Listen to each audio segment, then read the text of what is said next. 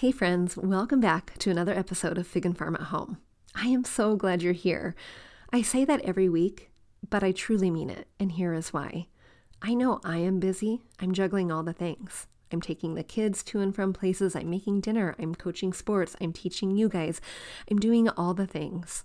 And time is valuable. And I know it's not just me. Time is valuable for you because you are juggling all the things too. And I see you. I know that with your time being so valuable and you choosing to still listen, that means a lot because you could be choosing to do several other things. Maybe maybe you are folding your laundry while you listen. Maybe you're driving your kids to soccer while you listen. Maybe you're cooking dinner while you listen. But you're listening and I appreciate it more than you know. And I love, love, love when I hear from you. So here I am sharing from Hinterland Nest from Australia what she said. I stumbled upon Fig and Farm at home and was so glad that I did. Dani has so many practical tips and tricks that are achievable for everyone, whatever your budget or wherever you live in the world. She has a lovely, friendly demeanor. It's just like listening to a trusted friend. Thanks, Dani. Oh, thank you. Are you kidding? This is wonderful. You just actually paid me the biggest compliment ever.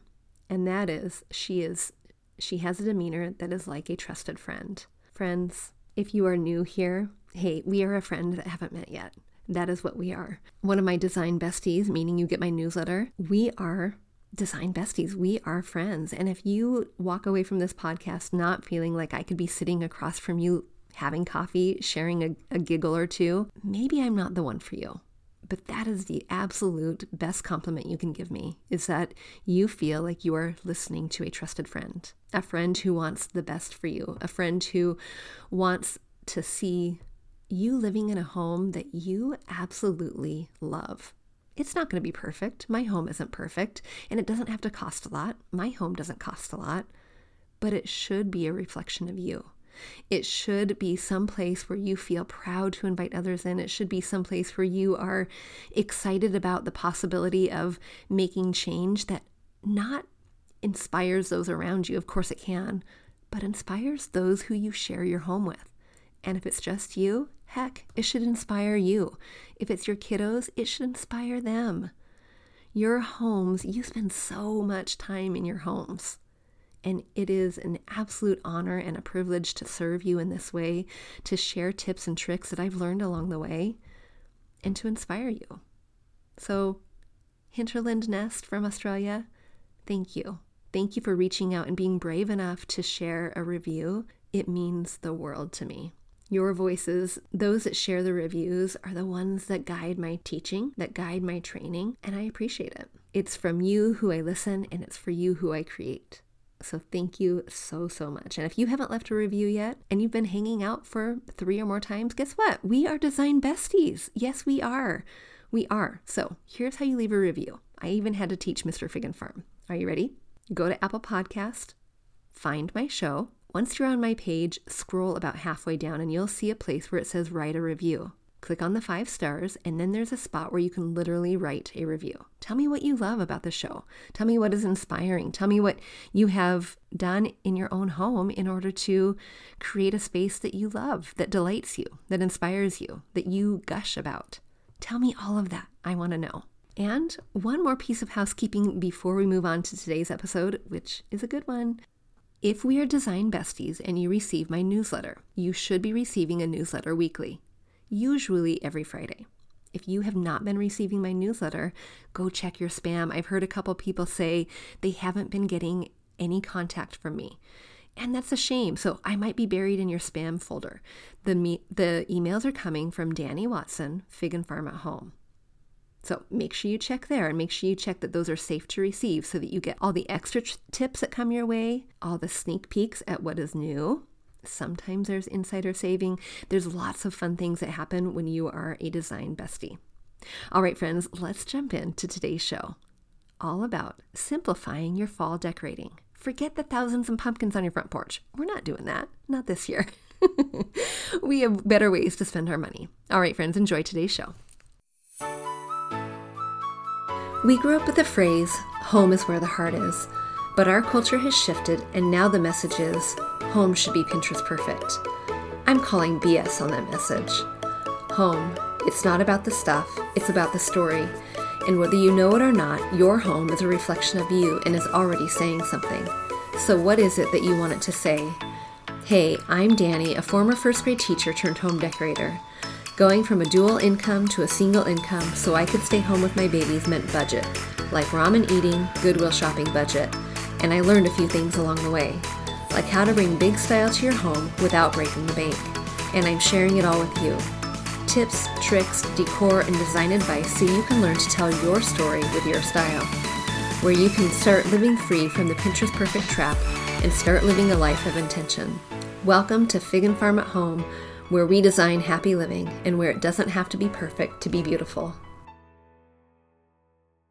Today is a day I wish that I could see all of your hands raised because I'm going to ask you a question. And that question, I'd be curious to know what your thoughts are. Have you seen the pictures on Instagram, usually, sometimes on Pinterest too, of the overladen, overburdened overly decorated front porches where there are multitudes of pumpkins, mums, you know, the fall flowers, lanterns, all the things where you they are so overburdened, overladen that you can barely walk to the front door. Have you seen those? They can be really pretty. They can be so pretty. But I have I like to guess a lot of times about how much those front porches cost. They are gorgeous the pumpkins that are the Cinderella pumpkins, you know, the light blue ones, the kind of aqua ones or the pink ones, and they're so they're so cute. They are so cute. But there are times when these front porches, the images that we see and aspire to, these can be way out of reach.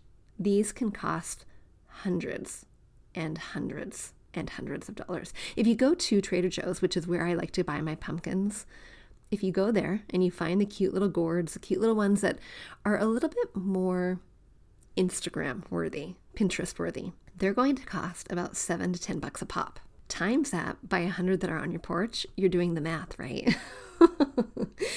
and then you need to put in a couple dozen, maybe a dozen even, we'll just say, mums, and we're just going to be underestimating at $5 a pop. I don't think they're going to cost that much. I think they're going to be more like eight you're doing the math, right?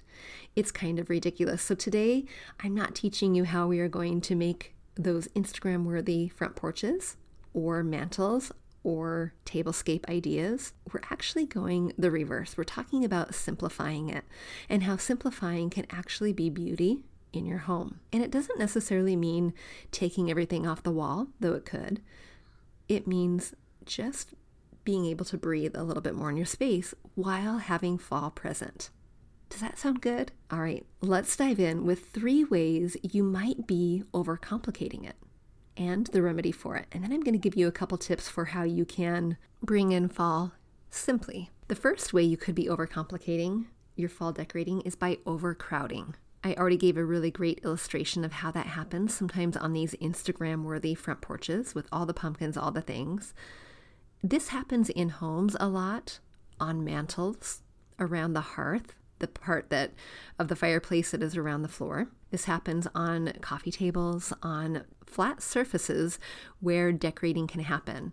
And sometimes when that decorating isn't intentional, it can look like things just exploded, things just fell out of your fall decorating bin. And we want to be intentional about what we put out. So, one way that you can combat overcrowding is by before you bring out any of your favorite fall decorations, remove what you already have and then just add selectively. So remove what you have, start with a blank slate. So if I was decorating my mantle, I would actually take off everything I had on my mantle, everything I had maybe around the floor, and I would start with layers. I like to have layers, height, depth, texture, repetition all present, but it doesn't necessarily mean a lot of stuff. When I think about my hearth, my hearth is actually very plain. I like to keep maybe a basket with blankets, and that's pretty much it.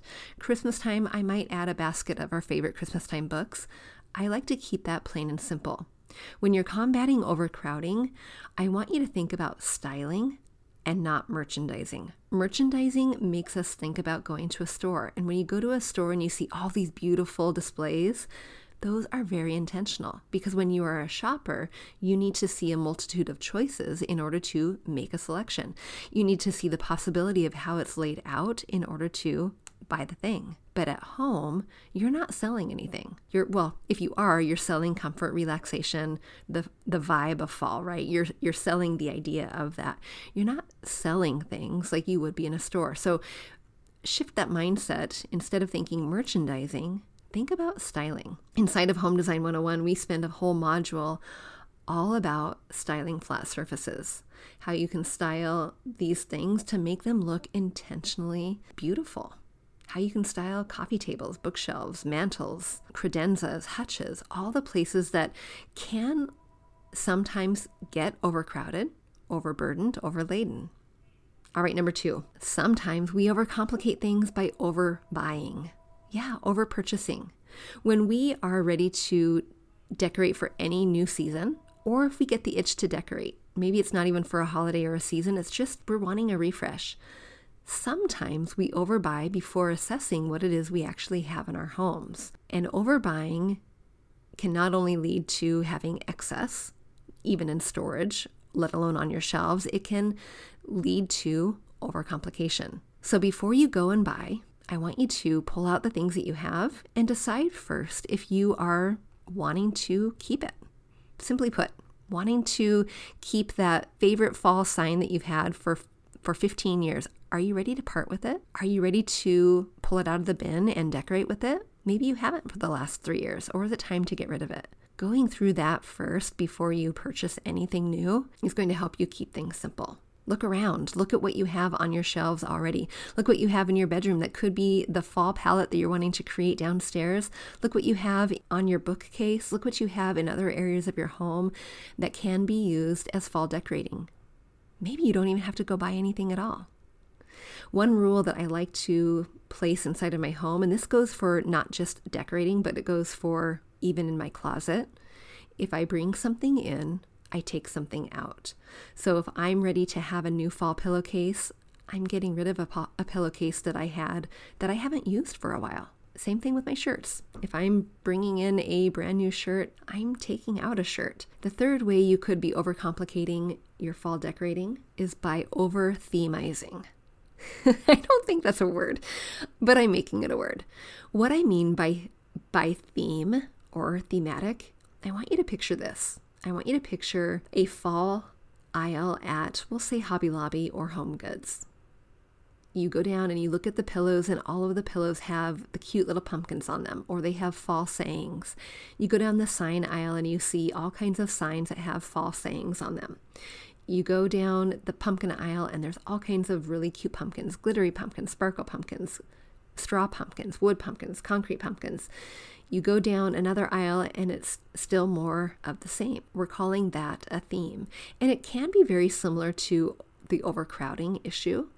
But in this case, sometimes when we overcomplicate it, we do it by having too many of one item. It's too much of a good thing. Like, take for example, fall signs. Those can be really cute. Those can be absolutely cute. But if you have five fall signs in one area, that's too much of a good thing. Maybe you have one. Maybe you take what you already have instead of buying more or even getting rid of them. What if you put something else in maybe your kiddo's bathroom? That's fun. Do you decorate in your kiddo's bathroom? Maybe you put it somewhere else around the house. So instead of having all of your theme in one area, spreading the love a little bit sometimes when you notice, oh gosh, I have five things, 10 things with pumpkins on it. I've got the pumpkins themselves, then I have the pillow pumpkin, then I have the pumpkin candle, then I have the pumpkin, you name it, and I have them all in one area. That's not only overcrowding, but it can be over themizing. So when you recognize that, sometimes it's a good indicator to pick and choose. Keep the ones that you absolutely love and bless others with the other ones, giving them away, selling them on Facebook Marketplace, donating them. Hey, friends! I want to invite you to join me at the 2023 Renewed Conference, where I'll be speaking about how to create a home you love so you have the freedom to welcome others in hospitably. I will be joined by nine other women of faith who are speaking in their fields of expertise. This free week long conference is happening November 6th to 11th and is designed to empower and equip Christian women to know God more and have boldness in their faith. Registration is free, and you can find the link to register in my show notes. I can't wait to see you there. So now that we know how to stop overcomplicating it, I'm going to give you four tips to simply bring in fall. Number one, go outdoors. Let nature inspire your color palette. Let nature inspire your decorations. A couple ways that you can do that would be taking a walk around the block and noticing the colors you see. What is naturally happening in fall? I do this every year, and sometimes it is, of course, the bright colors we naturally associate with fall, but sometimes it's not. Sometimes it is the muddled, moody pinks of faded hydrangeas, muddled, moody browns and taupes of the pampas grass. What is it that you notice and can that inspire the decorations you bring in and the palette you choose to start with? Number two, turn off your overhead lights. Let that be your very first thing. And guess what? It is absolutely free. Turn those off, and instead, when it gets dark outside, which we know it's getting darker earlier, turn on your table lamps, turn on your floor lamps, get those fairy lights out that you have for Christmas. Yes, it is absolutely okay to bring your fairy lights out in the fall time. Get those candles out, turn on the fireplace. All of that ambient lighting is going to make your home feel so incredibly cozy, and cozy is synonymous with fall. Number three, add a variety of texture. Look around. What texture do you associate with fall? When you think about fall, what do you think about? I think about immediately fall sweaters. I think about layers. I think about flannel. I think about cable knit. I think about things that keep me warm, my body warm. We're going to now translate that into our home. Do you have blankets stored away that feel more fall than blankets that you used during summertime? We want obvious hints of texture, texture that look as cozy as they feel. So when we're scanning a room, when we're looking at our living room and we see a blanket out, do we notice an obvious texture? Of course, we know this is very even first grade science that there is texture in everything, right? Smooth, rough, hard, pokey, you name it. But sometimes that visible texture, especially in textiles, is what makes a space feel layered and cozy. And the fourth thing is to add warmth. But I want you to think about what warm means to you, what warm in fall means to you. Sometimes journaling through these ideas is a great way to brainstorm. For me, what does warm mean? Sometimes it could mean the colors. I know that there on the color wheel, there are warm colors, there are cool colors. Sometimes that warmth is directly related to the reds, oranges, yellows that we normally see in fall. Sometimes warmth means the cozy textures, the blankets.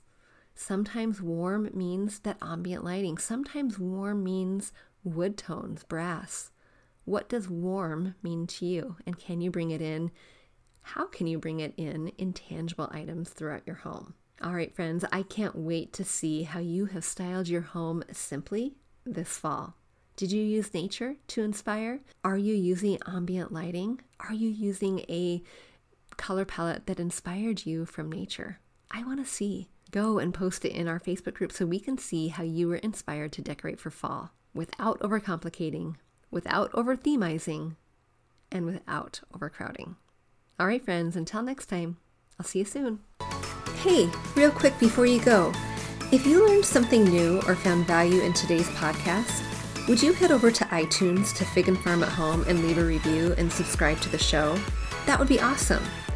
And if you'd like to connect with my community of mamas who are learning to be intentional storytellers within their own homes, Join us at bit.ly forward slash design 101 group. There's always more room at the table. See you soon.